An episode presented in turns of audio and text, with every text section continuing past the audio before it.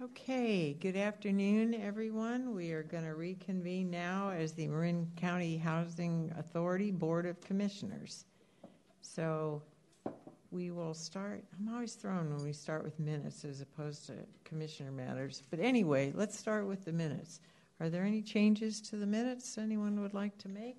Not seeing anyone here. Any public comment on minutes?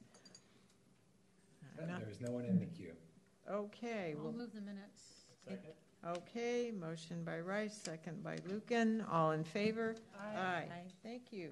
That brings us now to Commissioner Matters and the Executive Director's Report. Any Commissioner Matters? I'm looking down to my right and down to my left. No. Great. We'll go to the Executive Director. Hello, Kimberly. Hello, g- good afternoon, Commissioners. I want to start my director's report today with just telling you um, that we are happy to report that the work is progressing towards selecting a developer partner best suited to work with MHA and the GGV Resident Council to implement the framework that, uh, for redeveloping Golden Gate Village that was approved by your board last November in 2022. And uh, just to, to restate that this vital document that was approved established the principles, goals, and approach to redeveloping Golden Gate Village. A comprehensive uh, rehabilitation will occur to address the property's physical needs. No buildings will be demolished and no new buildings will be added. The rehabilitation will be green and in keeping with the historic characteristics of the community. The redevelopment will also address the residents of Golden Gate Village by ensuring residents will not lose their housing, preserving affordability, and investing in resident services. Since November, Marin Housing has instituted a preference for former Golden Gate Village residents to return to the property. Um, and we, Marin Housing has begun working with Marin County and the Marin Community Foundation to establish a resident empowerment fund and working with the residents. The Golden Gate Village redevelopment framework instructed Marin Housing to identify a developer partner best suited to accomplish the identified goals for Golden Gate Village. Marin Housing worked with the Golden Gate Village Resident Council to release the RFQ to be used to identify a development partner. partner. The RFQ was released May 22nd. Proposals were received on August 11th. And we established a nine member evaluation committee consisting of Golden Gate Village residents, community members, and housing professionals to help us evaluate these proposals that we received.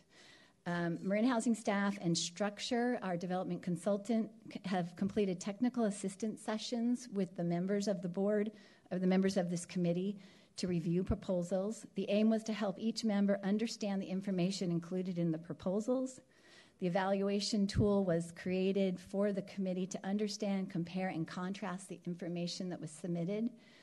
Um, the evaluation committee met for four and a half hours yesterday to evaluate all the proposals that we received, and um, the next step is to prepare questions or ask for additional information from the development teams that have um, proposed their, their proposals for us.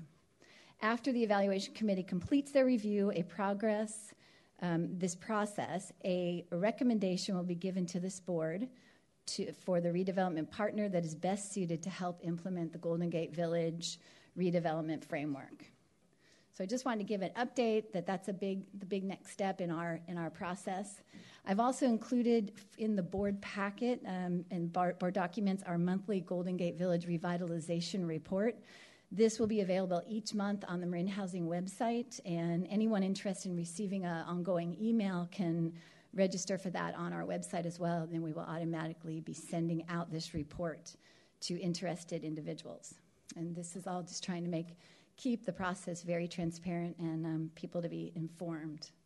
Additionally, I've included the Golden Gate Village newsletter in the packet of just to provide updates of everything that's happening at our property, as well as all the services that we are offering. And we've also included our Housing Choice Voucher landlord newsletter in the packet. So just kind of given a whole lot of information that way this month. So that concludes my um, executive di- director's report.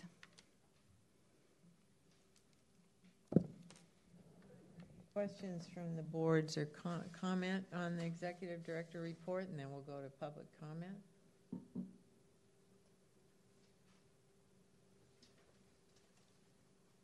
Yes, please.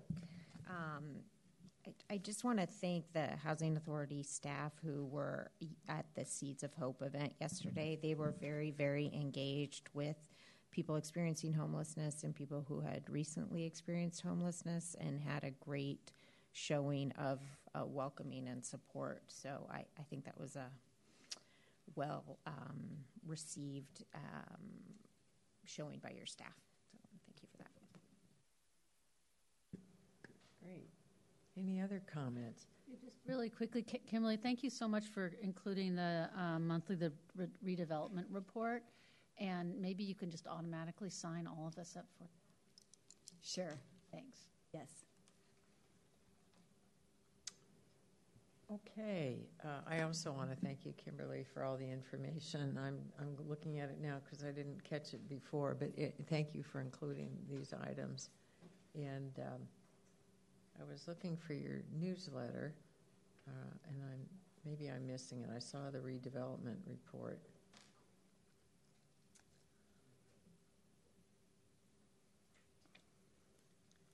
So let me let me open to public comment yeah. right now. And so this is on the executive director. Welcome to all of you who just came. I'm sorry uh, uh, uh, we started and didn't catch you, but please, Mary, come up. And anyone else who'd like to comment on this item, which is the executive director's report. Public comment in general. Yes. Let me see. That will be next. I'm sorry. Oh, we do that last in these meetings. So, all right, public comment is coming. We haven't missed it. Okay. With that, we'll move on right now to item number 13C. This is a request to sign a contract with the California Department of Public Health uh, for housing opportunities with persons with AIDS. And for this item, I've asked our supportive housing program manager, Samantha Gazowski, to provide um, an update. You're, you're good. Oh, now you're not. Now you're not. Hello. Can everyone hear? Um, hi, commissioners. Good afternoon. Um, this is an update on our HOPWA program, our Housing Opportunities for Persons with AIDS. We were recently awarded funding through the California Department of Public Health Office um, the Office of AIDS to provide housing subsidies to individuals diagnosed with HIV or AIDS. Um, MHA has operated the HOPWA program for over 20 years, and the program's under the Supportive Housing Department. The majority of our applicants come into the program already receiving supportive services from agencies such as Spahr Center and Marin Community Clinics. But if they aren't currently receiving services, we do offer to connect them to services.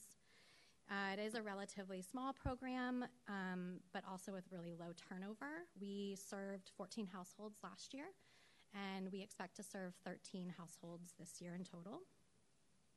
This is a five year grant, and CDPH authorizes up to $350,000 per year um, on an annual basis for a total of up to $1.75 million over this grant period for the next five years. Uh, the majority of funding is for HAP payments, and a small percentage is for administrative costs. Oh, housing assistance payments, so our subsidies to landlords.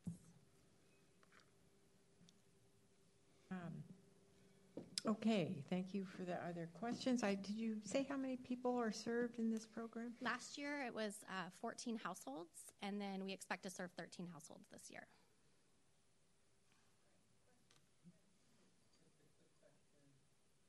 Thanks for the uh, report.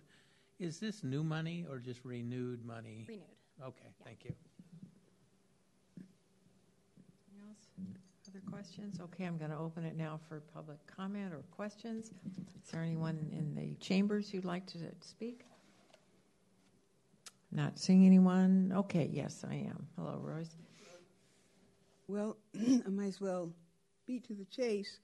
Um, understand that I made this trip almost for nothing, but under uh, CFR 24964.145, under co- uh, conflict of interest, and it says resident council officers cannot serve as contractors or employees if they are in policy making or supervisory positions at the housing authority. So, FYI, I don't work for the housing authority. So, it was not a conflict of interest, and it is not a conflict of interest. If so, when Women Helping All People did it for 16 years, I was also a member of the resident council at that time. Right. So, you know, just say no. But uh, God knows, I knew something was crooked from the onset. And that's why I, I just couldn't get worked up and excited about it. I said, we'll see. So do whatever you do. Yeah, you hold your head down, but there's no conflict of interest here. Okay, Royce, Not at thank all. you. I Thank think you. that's for our next item, 13D. Uh, So if we can go back to 13C for just a moment, are there any comments on this uh, grant? I'm not seeing any in the chambers. Is there anyone online? There's no one in the queue. Okay, so we'll Move bring that we approve item 13C. Okay. We have a motion by Sackett, a second by Rice. I'm sorry, second by Rodoni. All in favor? Aye. Okay. Now, uh, let's move to 13D. This item is, um, I'm going to, so Chris Barda is our procurement manager uh, with the Housing Authority, and um, we were very excited to bring this, this contract to you for approval. We do want to, we, our intention is, as you'll see, is we would like to work with the Women Helping All People to provide landscape and grounds maintenance for Golden Gate Village. We, we feel like there's a lot of social um, it's a social enterprise where a lot of residents could get employment. It's a women helping a women uh, owned business and a resident owned business. However, um, and we went through the full procurement process. We had we had um, four four different vendors apply for this through our open.gov platform. However, we have received legal advice that we should get HUD's approval or a waiver prior to engaging in this contract. And this has just come to our to our attention. So we are feeling that at this point we should hold on this and bring it back to your board um, as soon as we can, hopefully next month. But it is our intention. We, we really do want to do this um, if, if at all, if, if there is no um, stumbling blocks. And I, I do want Chris to be able to just speak to this if he'd like. Yeah, and I, I will take responsibility for this because I'm the compliance uh, contractor person that you know I should have seen this and had this submitted for approval. So you know I'll take responsibility. We are very excited to to make this go forward if we can. We I brought a huge box over there from the last time that Royce was uh, uh, WAP was doing landscaping. You can pick any page out of that box and it says how fantastic and how beautiful the place looked and uh, there was some discussion about whether it was the best looking facility in the country in terms of landscaping and how good of a job it's doing, and the engagement of all the the residents who worked and, and learned and, and you know really learned how trades from from being engaged in this. So definitely that was a big part of, of what we were trying to achieve, and so hopefully we can still do that. So.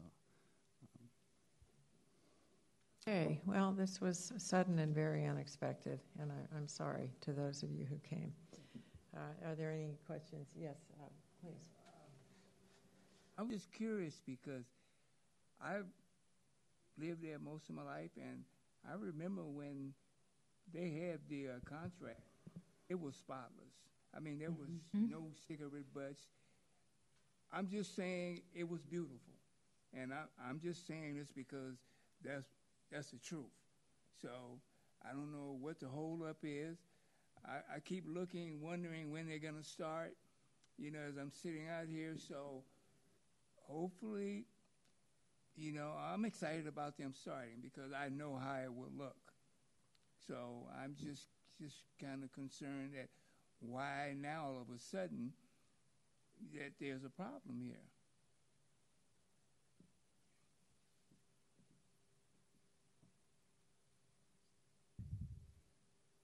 Yes, please. Uh, first, uh, Commissioner Canson, then Commissioner Lucan. Okay, just to clarify, can you tell us what the issue is? Because I'm concerned what the issue is. Because I, uh, as far as I was concerned, it was already approved and done.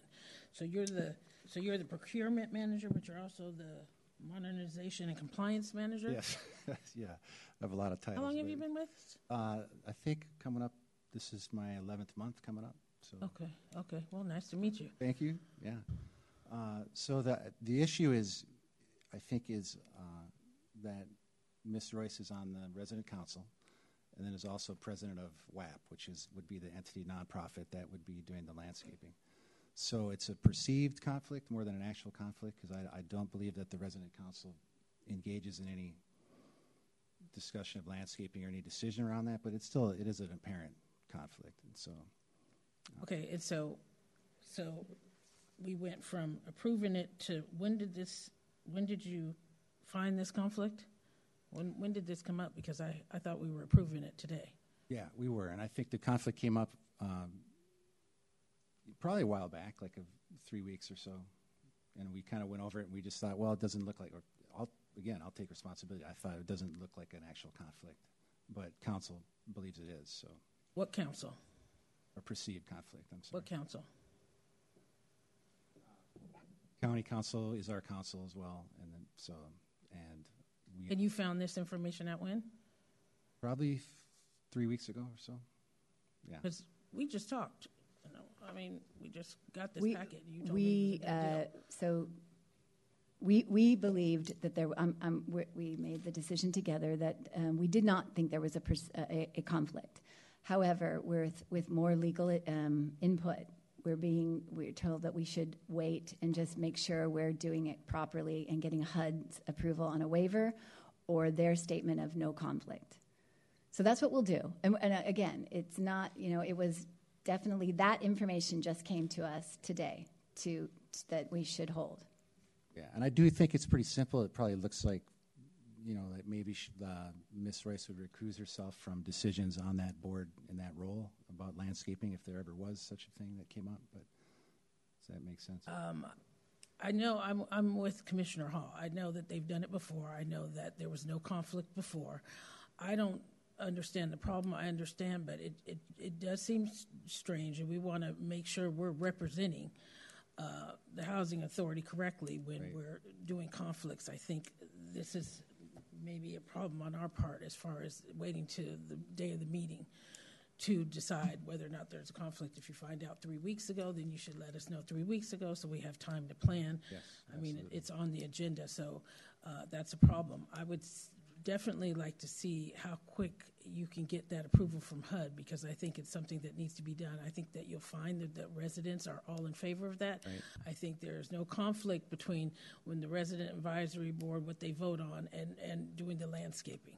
I think this is a separate thing with her separate business. This has no bearing on the resident housing, but I would like to see how quick you can follow up on this because I think this is a, this is a failure on our part to, not to have all our ducks in a row and then bring it up at the last minute. It it it, it bears in mind that it's not looking uh, as clear and uh, concise as it should be, Yep. and we don't want to make our residents feel that we're not supporting them and uh, we're not supporting the things that we say.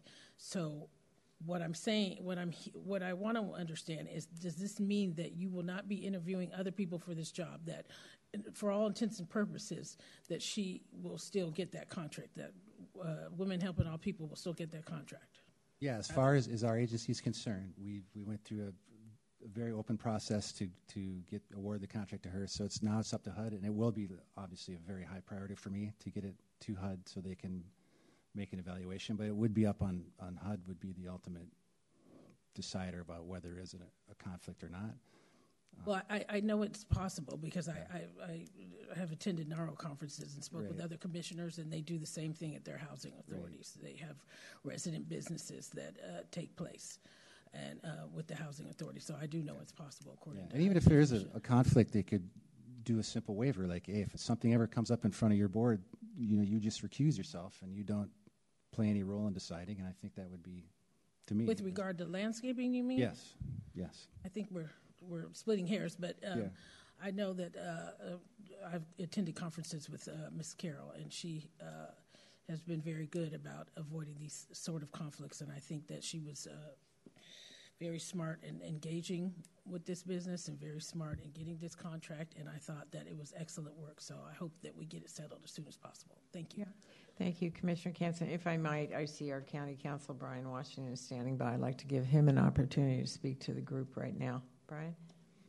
Uh, thank you, Commissioner Moulton Peters, and uh, I wanted to address my remarks to Commissioner uh, Canson. I just wanted to also apologize, uh, along with staff, for this issue uh, being raised late. Um, uh, and I wanted to emphasize that we have not made any kind of final decision that there is a conflict, but we realize we hadn't crossed all our T's and dotted all our I's on this issue. So that's the reason why we asked for the delay, and just wanted to uh, apologize to the commission for that, and we'll uh, work with staff to be ready at the uh, September meeting. Um, other comments? Commissioner Lucan, Commissioner Rice? Yeah, so I'm just curious, if, if we have questions about the item, should we ask them now or should we hold them until it comes back next month? Uh, I'm going to defer to our counsel on that. Yeah, I would recommend you hold them until we uh, present the, uh, the item fully in September. Okay. Uh, and, and I assume, you know, as far as for my last legal question, um, uh, County counsel, you believe it's best just to wait until September as opposed to maybe take some form of action today contingent upon some sort of approval by HUD? That, that is our recommendation, uh, Commissioner Lucan, uh, uh, just because we, you know, we, we haven't uh, gotten to the bottom of this issue yet, so I would hate to have you take some kind of conditional action. Um, you know, we'd like to do a little bit more staff work and then get back to you so you can you can take a final action in September. Gotcha. So we'll simply be just continuing this item. Correct. Okay. Thank you. Yep. Yeah, just really quick. I'm not hearing that there's. I'm not hearing that this contract can't go through. This is a matter of dotting i's and crossing t's. Mm-hmm. And having just sat in on an audit finance subcommittee meeting yesterday, where we heard about how HUD scrutinizes all our protocols, um, and then also I'm thinking about with our other hats on as supervisors. There are times when contracts are have been awarded, and because we didn't follow the process correctly, we have to go through a whole n- another spin. So I just see this as a delay um, and um, and a lesson learned. Mm-hmm. Um, and then um, hopefully it'll be back to us next month. And I had a couple questions just about the scope of the contract as well, but I'll hold those till um, next month.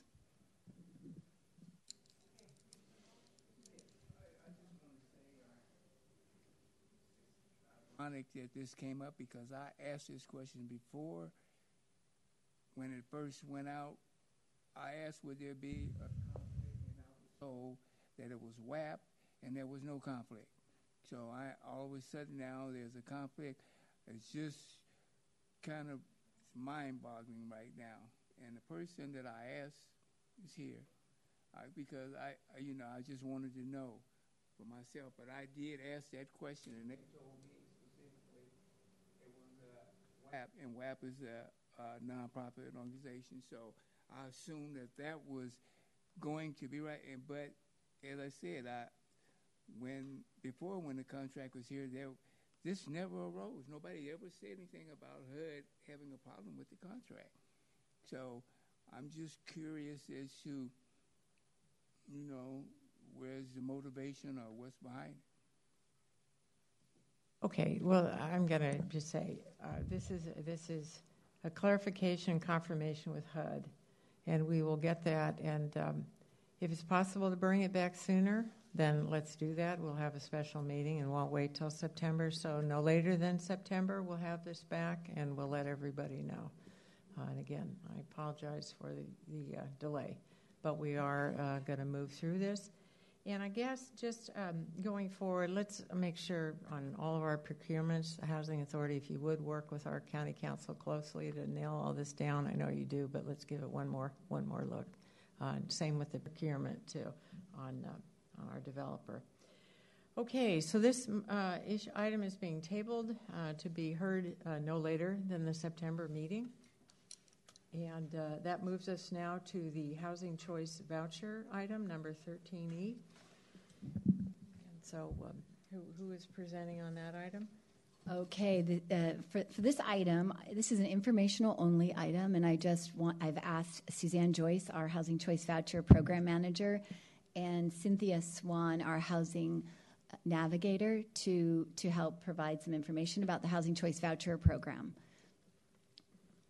And, and this is going to be what we'd like to do is be able to provide you an update for some of our major programs on a quarterly basis. Uh, and so we'll be bringing these back to you just so we can always keep you informed of all of the programs that we are offering at the Housing Authority.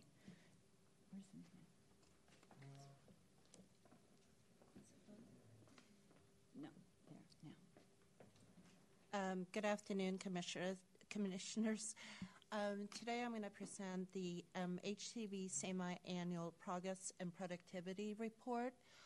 Um, I'm really excited about doing this because it's important to let everybody know what we do at um, the HCV department. Um, I do have a budget, an annual budget of seventy-two million seven hundred and ten thousand three hundred and eighty-nine dollars, and I do. Um, we do a lot in in-house. I have a staff of eight people. I have a a program assistant program manager. I have two HCV leads. Um, one one of them is the inspector. I have three eligibility workers and two office specialists. So, from the time period from January through June 30th, um, we issued 71 new vouchers, and that was between HCV, Mainstream, and EHV and we have uh, we also do um, we had transfers during the same time. We had 106 transfers uh, meaning people are moving from units to units. And we're we are needing um, to find units and having landlords participate. Um, we also had um, inspections. We do annual inspections um, and initial inspections. We had 149 initial inspections and we had a total of thousand, uh, 1,400 annual inspections. And annual inspections are done in combination with the annual re-exams um, that we also do, and we had um, 1,025 annual re-exams, and we had 953 interim um, re-exams. Um, so I'm going to introduce Cynthia Swan, who um, has been working with the landlord participation program from its inception. everybody. I've never come to any of these meetings, so I'm anxious to just kind of give you a summary about how we've done since we started the Landlord Partnership Program. And I started almost seven years ago. Um, I came from a 30 year, 38 year background in property management. So I was able to speak fluent landlord as we started out this program. And we have been very successful, as you know.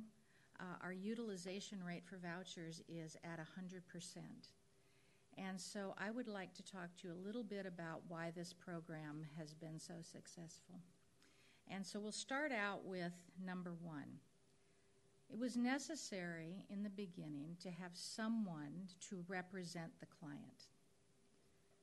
The process of trying to get a rental uh, with a Section 8 voucher um, at a time when landlords said, we don't take Section 8 here, uh, was very daunting. And someone needed to be with the client in order to represent them, to try and convince the landlord to take them, to try and convince the landlord why the program would work for the landlord. And uh, at the time, it was me, the housing locator. And so someone had to be there to represent the client. The client couldn't just walk in during this time and say, I have a voucher, will you rent to me? The answer would be no, by and large. Okay. Part of that is someone needed to represent Marin Housing. There's a lot of reasons why uh, uh, a landlord said at the time, I don't want to take Section 8. Comes with a bunch of stereotypes and prejudices but also they didn't want to work with a government agency. You can imagine. For profit landlords pushing back on working with a government agency when they don't have to. Right? And so they needed someone to stand there and say, Here's my cell phone, this is my name, I will help you. You don't have to call into a government organization, which is their big fear. Their um, their one objection, right, about working with. They're one of their objections about working with Section 8. So that I was able to represent Marin Housing. We will give you 100% customer service. We will pick up the phone the first time. We will answer your questions, and we will make the leasing process easy. You won't we won't just say you know here's an applicant. We'll say now you need to fill out this form. Now you need to send it to marin housing. I'll make sure it gets there. I'll make sure it's processed. So this took away a lot of the fears and worries of the landlord in working with a government agency which was a problem and the third part of representation is representing the landlord they are our bread and butter and as a former property manager it was important for me to understand what their goals are and try to tell them how working with Section 8 would also meet their goals, their NOI goals, all of that kind of stuff. And so I advocate for landlords as well in all cases so that they will see me as a team member and see me as someone who will support them while they support our clients. Number two, this one is very important. By the way, all three of these, without one of them, the utilization rate drops considerably. Okay.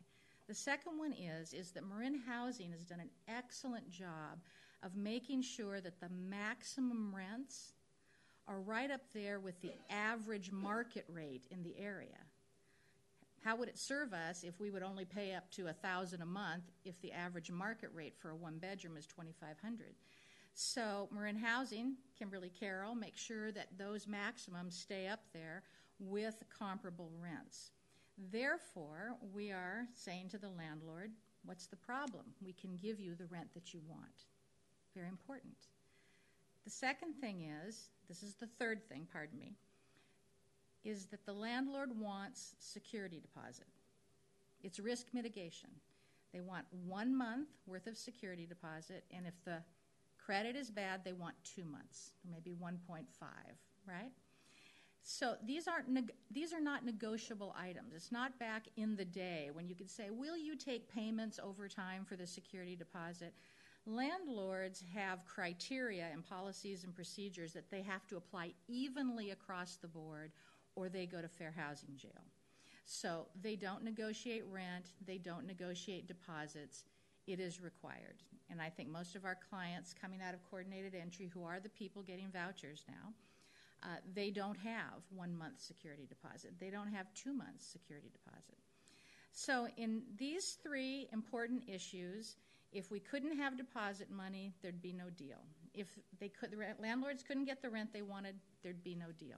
And if there wasn't someone representing, trying to give them the security they need, maybe no deal.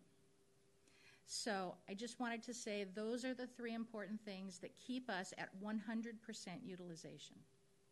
Okay?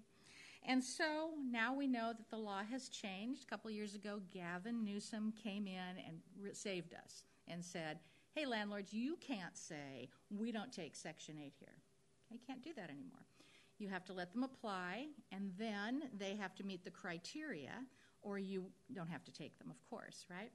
And so you would think that that opens the door wide, except that so many landlords in Marin especially the, the, the small landlords, are not aware of that. And so it's for me and the housing location team, it's you know a constant battle of we hear back that the landlord said that, then we call, we don't threaten them or wag our fingers. We help them to understand, let them know that you know they should follow the laws because you know they don't want to be outside fair housing, uh, that type of thing. And we that's part of our advocating for them. I'm calling you to assist you so that you will have a greater understanding of what your obligations are under the law in regards to renting to our clients. So, here's the new thing. Okay, so landlords are, by and large, the big landlords are on board with all the laws. Small landlords, not so much, but we're trying to reach out to all of them. The big landlords, from time to time, go rogue. They say things like, well, if we can't have all of the rent at move in, they can't move in.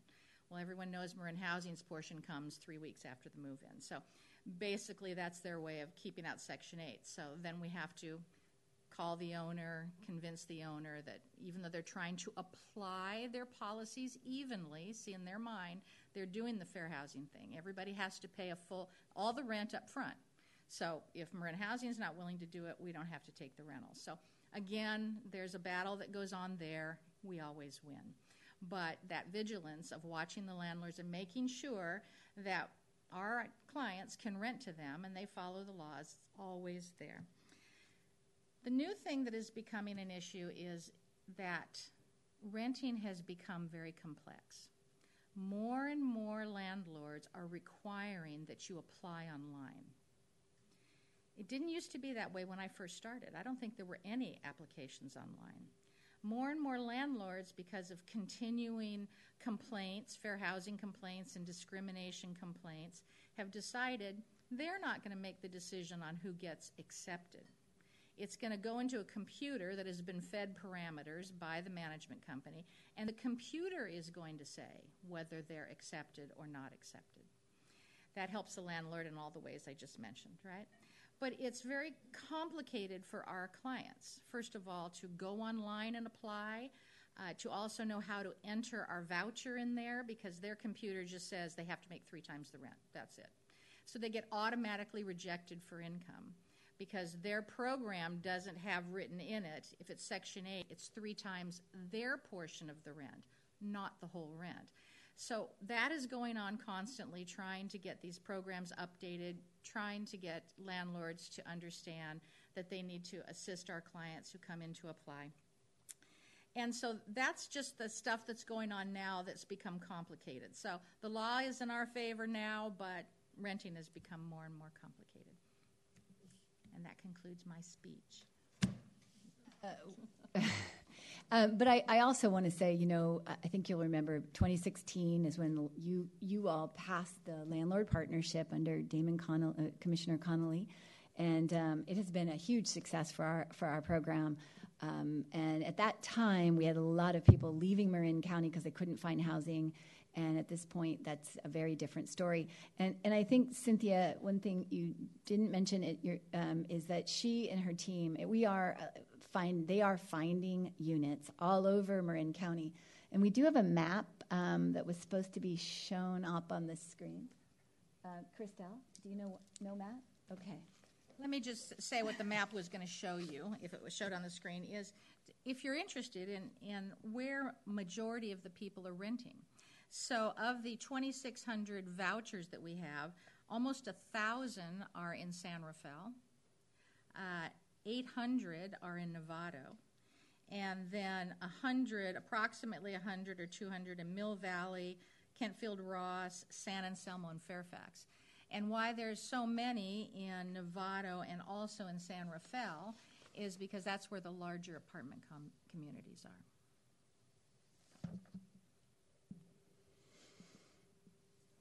I think it's worth noting there are quite a number in Muir Beach. That is interesting, yes. huh? It, well, it is. It says something about that community, and there aren't very many in the Ross Valley. So I just wanted to note that. Yeah, you might want to check that number because they have the same zip code as Sausalito, and I think I think there may be some overlap there or some confusion. So. Right, you're absolutely right. Okay, I take that back about Ross 210, only 210 residents there, so. Okay, we'll, we will dwellings. Yeah. Oh, double check that.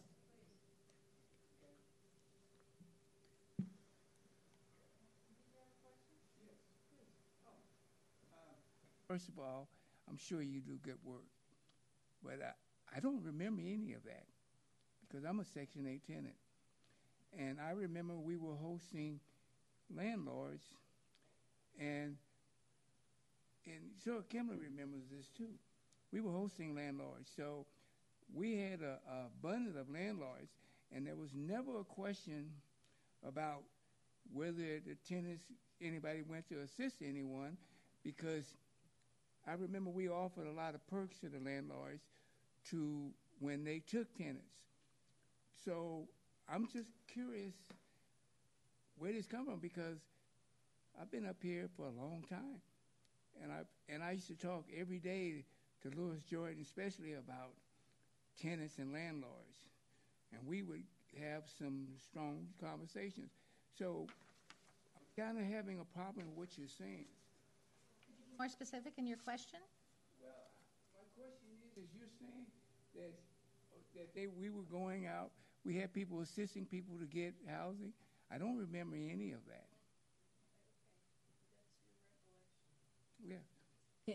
Um, can I can I speak to that? So we, uh, uh, so Cynthia's position is really uh, funded through uh, Health and Human Services to help us with our coordinated entry residents. So it's really focused primarily on residents that are coming through coordinated entry.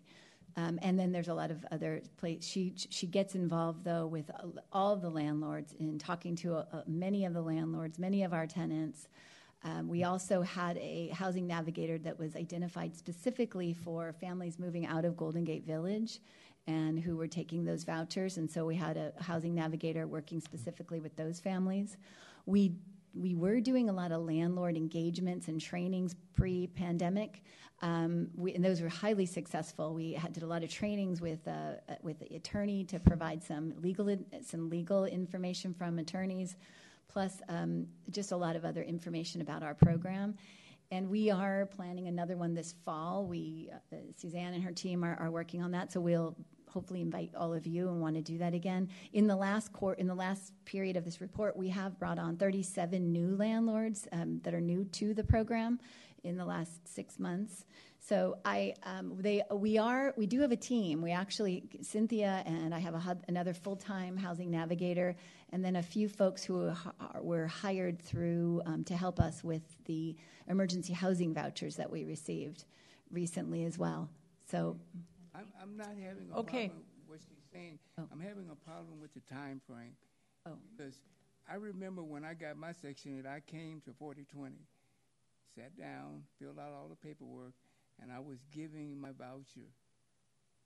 So I'm, and no one went with me to find an apartment. So I'm saying if they come out of coordinated entry, it needs to be very clear that that's where they're coming from because the general public, people getting uh, Section 8 vouchers, I know, are not getting anybody to assist them to find housing. And then, you know, I'm thinking of the numbers, but I know that most, that Novato has been very generous with housing. And I, I know people don't have anybody assisting to get housing in Novato. Novato has, has jumped way ahead of the trend on housing people of color and people with, I mean, you know, it's just, I'm just having a problem with that. When I first started, uh, no, uh, every person who got a voucher didn't come to me. Uh, I was working with people coming from supportive housing and, and, and, different groups of people. So the person who just got a voucher who didn't come from those areas, they didn't get the benefit of a housing locator. Okay? Now, all vouchers are issued out of coordinated entry. And so all of those clients do come to the housing location team and we do assist them.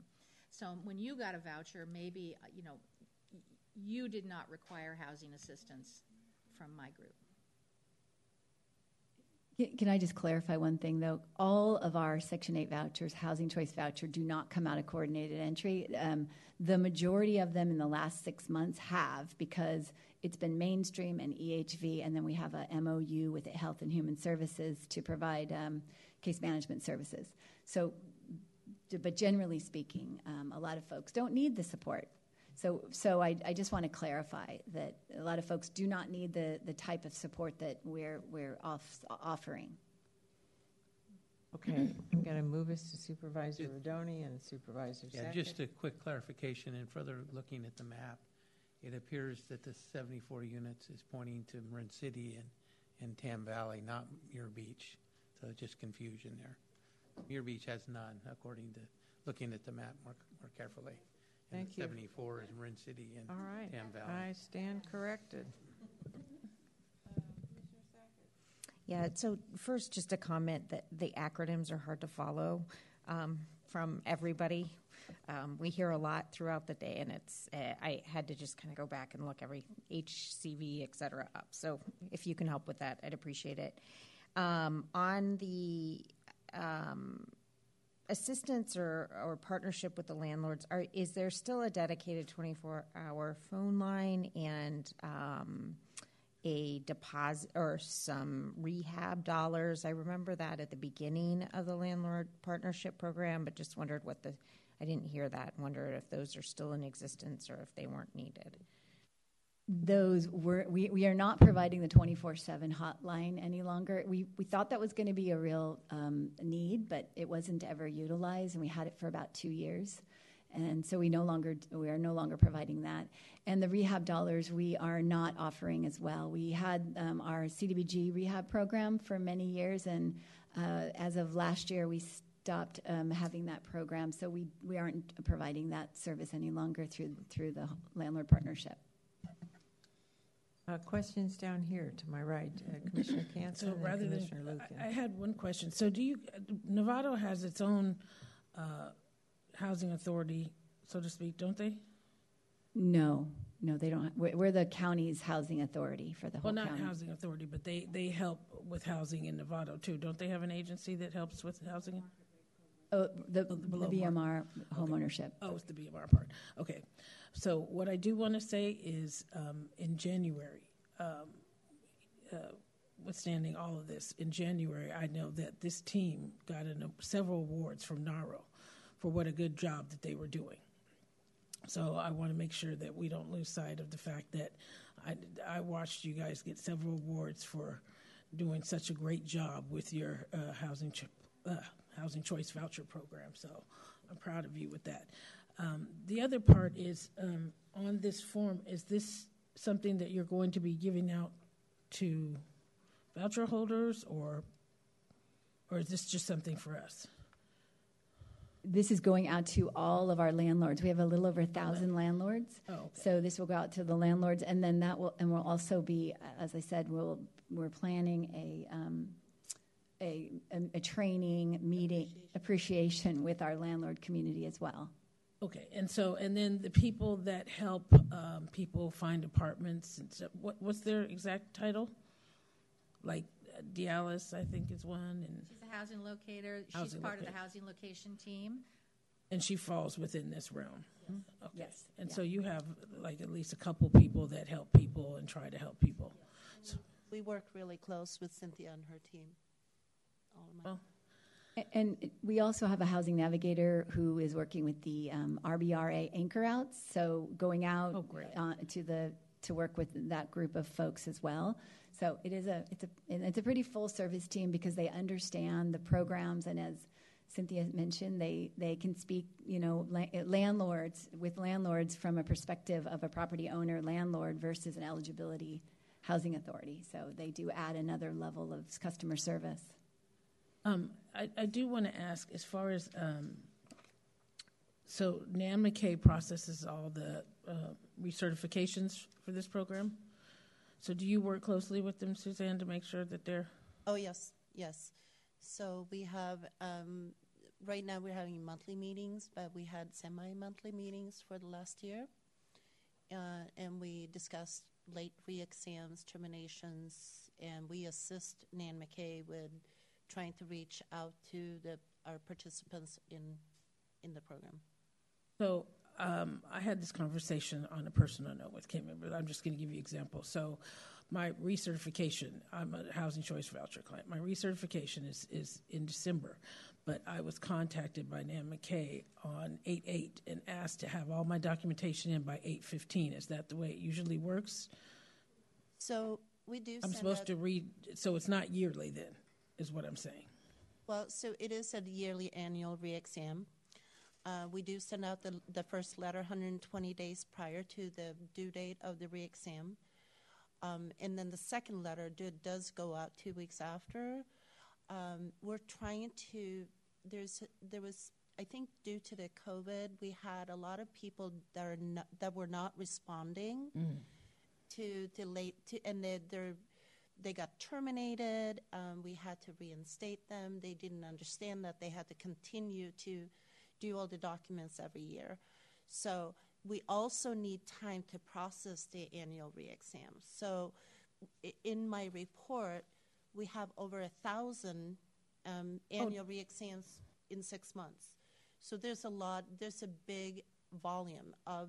And I and I perfectly understand that, but what I'm saying is, I had five days. It says so. My Okay, well, re-exam is in December, and so I've had a couple of complaints about No, that Kimber- personally. Kimberly and I talked So I just that. wanted to know We're- if it was something you gonna- guys working We're going to address the letter and how it's how it's set up. But I want to say that I think you guys are doing a great job, and it seems like we're coming down hard on you. It's it's it's just we're just trying to make sure everything's operating effectively, and you guys are still maintaining the great job you were doing to get those awards. Thank you.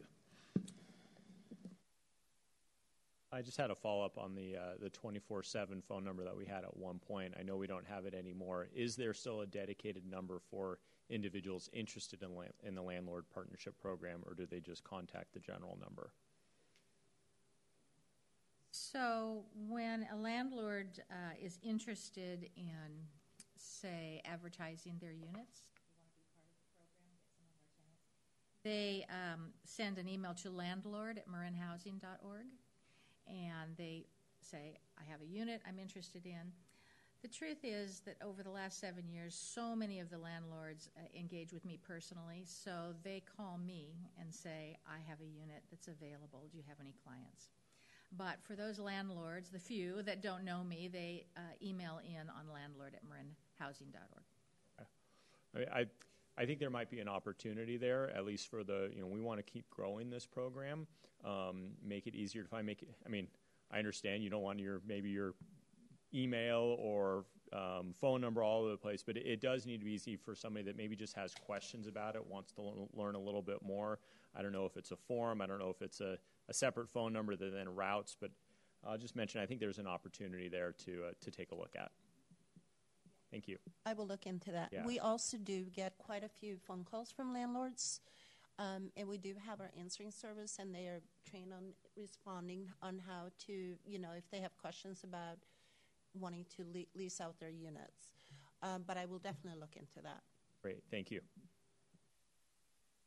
Yeah. Um, well, so I'm looking back seven, eight, nine years, and I think I'm just even just looking at this map and the numbers here. There is such a great story to tell here. So I'm with uh, with Commissioner Canson, and don't don't let the questions um, dampen the success of this program. I mean, literally, I remember when we had something like 2,100 vouchers out there. We were at like 80% utilization. Now we're at 100. There was people having to port out all the time, community members having to place their vouchers outside of the county. So um, I think there's and and also we didn't really have a sense of, of where you know are people and and are these vouchers are landlords um, in every community. And and they really are. It is spread around. Yes Novato and San Rafael have the largest number but they are also geographically as well as population based much larger. So Mhm. there's a really great story to tell here. And the landlord partnership program was a huge part of accelerating our capacity and bringing new landlords in, and there was county dollars put into that. Um, there was Lewis uh, Jordan and his team doing a ton of outreach to, to landlords. There was the grant program. Um, there was the 24-hour hotline, hotline, which I actually think is not a bad idea to consider having some something similar to it set up. A lot of that is just security, um, a sense of of security for a landlord to be able to call a number and know if they're having an issue with a tenant that there's Mhm. somebody who can be responsive. So I I would give it some thought along those lines.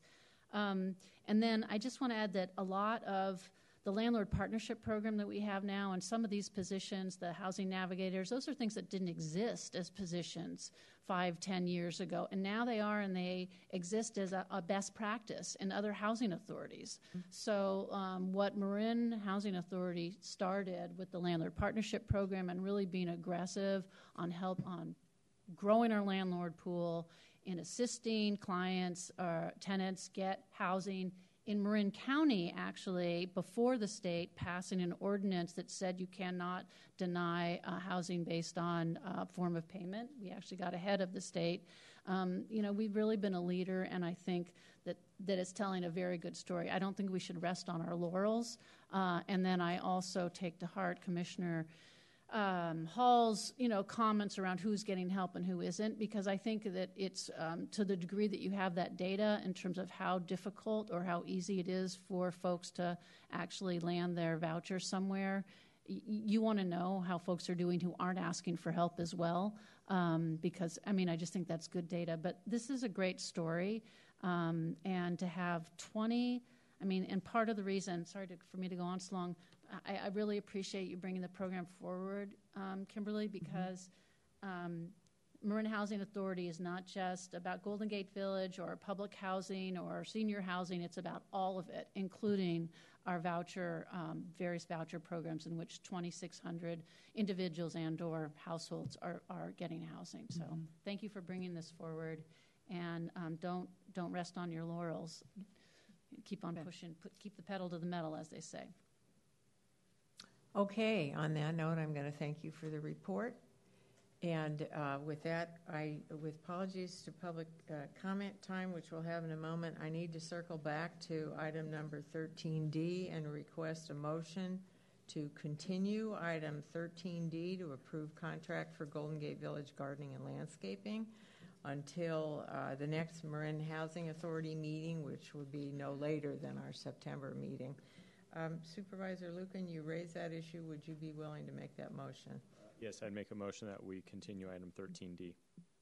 Thank you. I'll second. Okay, we have a motion by Lucan and a second by Rice. All in favor? Aye. Okay, thank you. With that, we will now move to public comment. Thank you for your patience. Please come up if you wish to address the board. Sure, come, it, it's fine. A question, a comment, this is the time So, now. lot, sounds like a lot of progress on the vouchers, and these questions are just for my information. Um, so, are there enough vouchers for the need? That's one question, just because housing is such a big need and low income housing is such a big need. And I hear there aren't enough in the whole country. Um, so, what's our situation here? Um, if a landlord has an above average rent, they don't have to rent to voucher holders. That seems like a problem. If that's true, I don't know if it's accurate. Um, is there a penalty for landlords who get around it? And um, what disqualifies a um, client from from qualifying for a voucher? And is there anything housing can do about that? And the last thing is, what is NOI? That's one of. Net operating income. Okay, thank you. Uh, Great. Why don't we take, yes, you can answer since this is the last item, if you would, and then we'll go to general comments. Okay. Um, there, no, there is not enough vouchers. We uh, the last time we opened our Section 8 wait list was 2008. We had 12,000 people who got on it, um, and we're still working off that list. So um, we are going to. We only have 255 people on our Section 8 housing choice voucher program currently. So we will be opening it in the near year future, um, but there is not enough. Uh, there is there's talk now in the Biden administration of some new vouchers coming down the pipeline, and we are really um, set to apply for anything that comes up. We are also looking to uh, working with the nine Bay Area housing authorities uh, to do a consortium to apply for some funds that are coming out of the the um, Transportation Commission. So we are hoping that maybe we can get some more vouchers that way. It's not a lot of money. It's a pilot project, a demonstration, but we will be tried to tee up to get those. So Okay. not enough. Um, do, Other answers? yes, yeah. Um, the other is um, above average. Um, uh, oh, what was above average? I'm sorry, Chris. Above the maximum? Whatever that is. Yeah, the maximum. What maximum. are the limits for a voucher holder? I mean, what keeps people out? So uh, we have a maximum, sorry, we have a maximum rent, and uh, the applicant can't rent an apartment that is above that maximum rent. There must be a lot in The- Marin County. There must be a lot of rentals in Marin County that are above the maximum. No, I wouldn't say a lot, or we wouldn't be so successful. That's one of the important issues, is that we're able to find houses within the maximum. For a one-bedroom, the maximum is twenty-nine thirty-one less the utility allowance. So, to explain that, um, to explain that, um, 2931, if you have to pay all utilities, then that uh, utility allowance will be around $300. So 2931 minus 300 is 2631. So if you go to rent an apartment and you have to pay all the utilities there, the maximum is 2631. If all you have to pay is PG&E, the maximum is uh, 2831. And that's, that's a one-bedroom, and is that supplementing what the person themselves pays? Is there a certain amount of their, the rent they pay? They pay in rent 30% of their income. So if they make $1,000, their portion's 300 and we pay the rest. Up, up to that amount.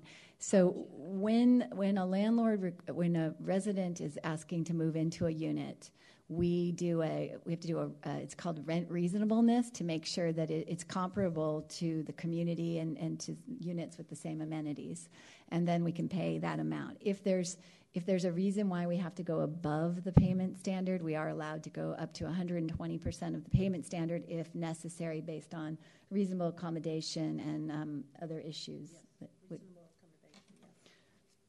But there is nothing. So a landlord is going to ask for what the what the rent will will allow. They're in business, right? And what the market is is going for. So the those payment standards go up also as the market changes. Every year, HUD puts out their the fair market rent studies that allow us to either to adjust our payment standards. So generally speaking, um, landlords are not going outside of that. Uh, you know, I mean, the, of course, there's there's areas where it's a lot more expensive, but um, for all, all really, that is not we're not finding that to be a problem. And there isn't anything we can do if a landlord is has chosen to go above those payment standards. They just are really out of our. Um, we, they're not eligible for our program. Okay, thank you for that. Are there any, are there other public comments? Okay. Um, real quick, real quick. So what happens with the money that gets subtracted for utility allowance? So the, the utility allowance, of course, is subtracted from the uh, from the payment standard. It's also subtracted from the tenant's portion of rent. So if their portion of rent is 300 and they live in an apartment where they have to pay all utilities, 300 minus 300, their portion of rent is zero. Because we are basically saying, let's give you a little more money so you can pay your utility bills. So you're saying that that money that comes off of that utility standard goes toward the tenant's rent. That's it's deducted from their portion. Yeah. Okay, that's what I just wanted to make clear. Thank you. Okay, I'm going to invite any other speakers, public comment up at this time, and then we'll go online. Well, I, I think one question that wasn't answered is there anyone that anything that disqualifies a person from getting a voucher? Uh, yes, all landlords have rental criteria. So their rental criteria might be a uh, credit score, although we're seeing less of that more and more. Uh, their criteria will be a portion that they have to pay uh, maybe three times the rent. In the case of a Section 8 person, three times their portion of the rent. Their income has to be three times that. Um, some landlords are two times that or 2.5 times that. That's their rental criteria. And uh, they have a rental criteria and they have to apply it evenly to all applicants. Can, can I? I'm, I'm sorry, let me just clarify though. That doesn't disqualify somebody for a voucher.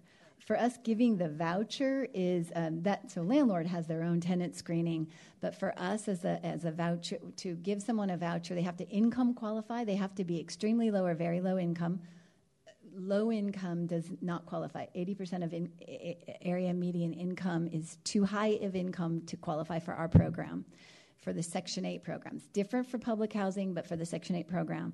And then um, the other, so you have to be very low income. And then you have to also not be, we do screen for, um, we do back, criminal background screens for the vouchers, which is a, you cannot be a, a registered sex offender and or a is there had any um, uh, criminal in the in the last three years? A criminal conviction. That probably disqualifies a lot of people who uh, need housing, who can't find work, who are on parole, who are just coming out of prison. I would urge the county to look at that. and, and I and I think we have looked at that. I don't. Um, when she says criminal, it has to be a um, a drug related criminal activity um, or a um, a violent act in the last three years, and those would disqualify. And and even with that, every one we look at one by one, and every there's a, circumstances that we would ret- overturn a, a decision uh, based on people's probation or working with, um, you know, different va- various uh, groups. I don't know if that was clear. That down. I have a feeling that's an issue that might be revisited. So, um, as you know, my name is Mary Morgan. I live in Point Reyes Station. I'm a member of Main Street Moms and Friends of Golden Gate Village. Housing segregation is foundational to perpetuating all other forms of racial inequity.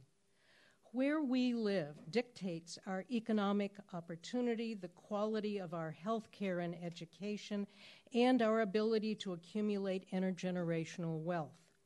You, as commissioners, are key housing decision makers in Marin. Your votes on housing policy and programs determine not only the quantity of housing, but whether it is affordable and whether it exacerbates or mitigates Marin's traditional and long-standing pattern of housing segregation. We urge you to read The Color of Law, a forgotten history of how our government segregated America. if you've already read it, consider a reread. Share it with your staff and other colleagues. Commissioners Hansen and Hall, we acknowledge that your respective lived histories could teach all of us what it's like to feel the crushing brunt of housing segregation. And we also acknowledge that we cannot allow gentrification to be an unintended, unintended consequence of dismantling housing segregation. We are offering you a copy of The Color of Law because reading it changed our understanding of housing and racism in our county and country. We had not previously grasped the effects of past and current governmental policies that create preferences for white citizens and influence the segregated housing landscape in which we all live. We want your decisions about housing to be informed by this same understanding. Chris Brown, Inverness. Um, I'm also a volunteer for Main Street Moms and Friends of Golden Gate Village. And before we pass over the um, pass along to you what we what we want to share with you and what we want you to read, um, I wanted to invite you to an event in Point Reyes Station. Richard Rothstein, who's the author of Color of Law, and his daughter Leah Rothstein have now published a new book entitled Just Action how to Challenge Segregation Enacted Under the Color of Law. It shows us how citizens can work together on the local level to dismantle housing se- segregation.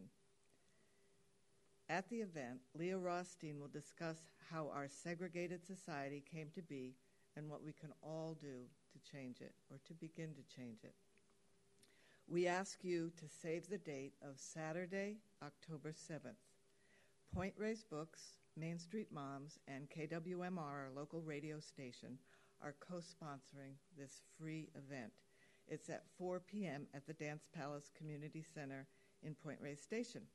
And while Kate and Rebecca give you the invitations and the books, please consider a pre event stroll just two blocks from the Dance Palace along the beautiful, um, just two blocks from our community center called the Dance Palace along a beautiful path, path by the wetlands. We have more flyers for the public and for the MHA staff. You are all invited. We hope to see you there. And if you would like a flyer for the event, um, Susan in that hat there has some for you. Thank you. Thank you. Thank you very much. All right, if there's no other speakers in the chamber, I see one hand online, uh, two hands. Okay, first up, we have Fire Tablet. Please unmute yourself.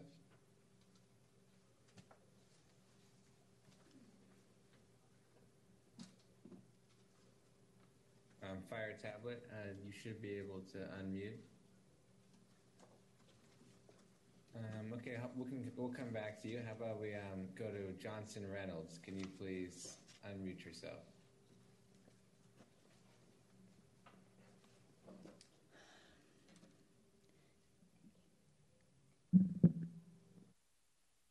Yeah, this is Johnson Reynolds. I, I'm, I'm, I'm, I'm, I like to read color of pu- purple. I have color of uh, law. That's probably very helpful as a background for providing housing that's affordable for very low income people.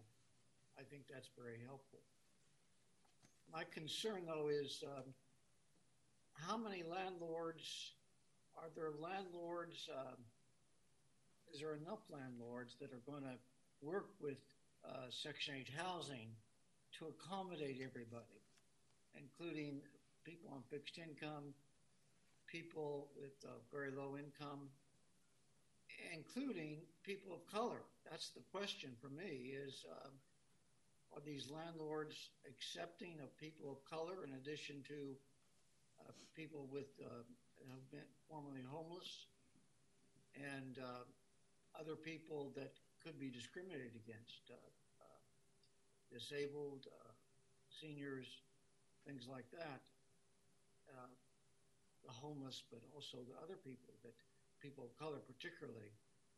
That uh, how, is there enough landlords that do not discriminate against those people as well? So thank you. Thank you. Uh, next up, we'll have um, Barbara Bogard. Um, please go ahead and unmute yourself. Yeah, thank you. Barbara Bogart, unincorporated Mill Valley. I want to return a moment to the landscaping contract issue because you wouldn't let me speak about it when it was on the agenda. You pulled it from the agenda, so I suppose open time is the time to address it. Um, I have an email from Chris Barta dated July 31st that raised this issue. So that, and today is August 22nd, so that's how long they've known about it. And I have the HUD regulation in front of me. Title 24, Subtitle B, Chapter 9, Part 964, Subpart B, Section 964.145, Conflict of Interest.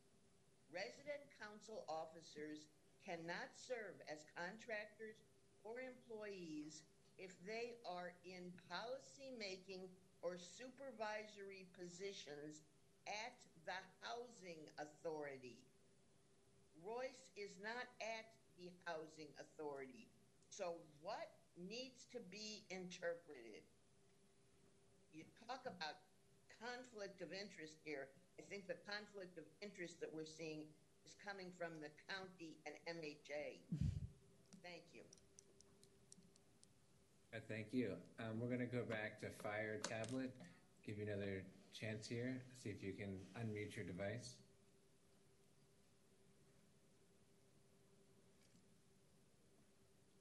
All right, Fire Tablet seems like you might having issues with their device. Um, we have no other members in the queue. Thank you.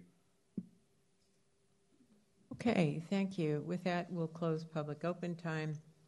We will see you in September, if not sooner, and uh, take up the issue of the landscaping contact tract at that time.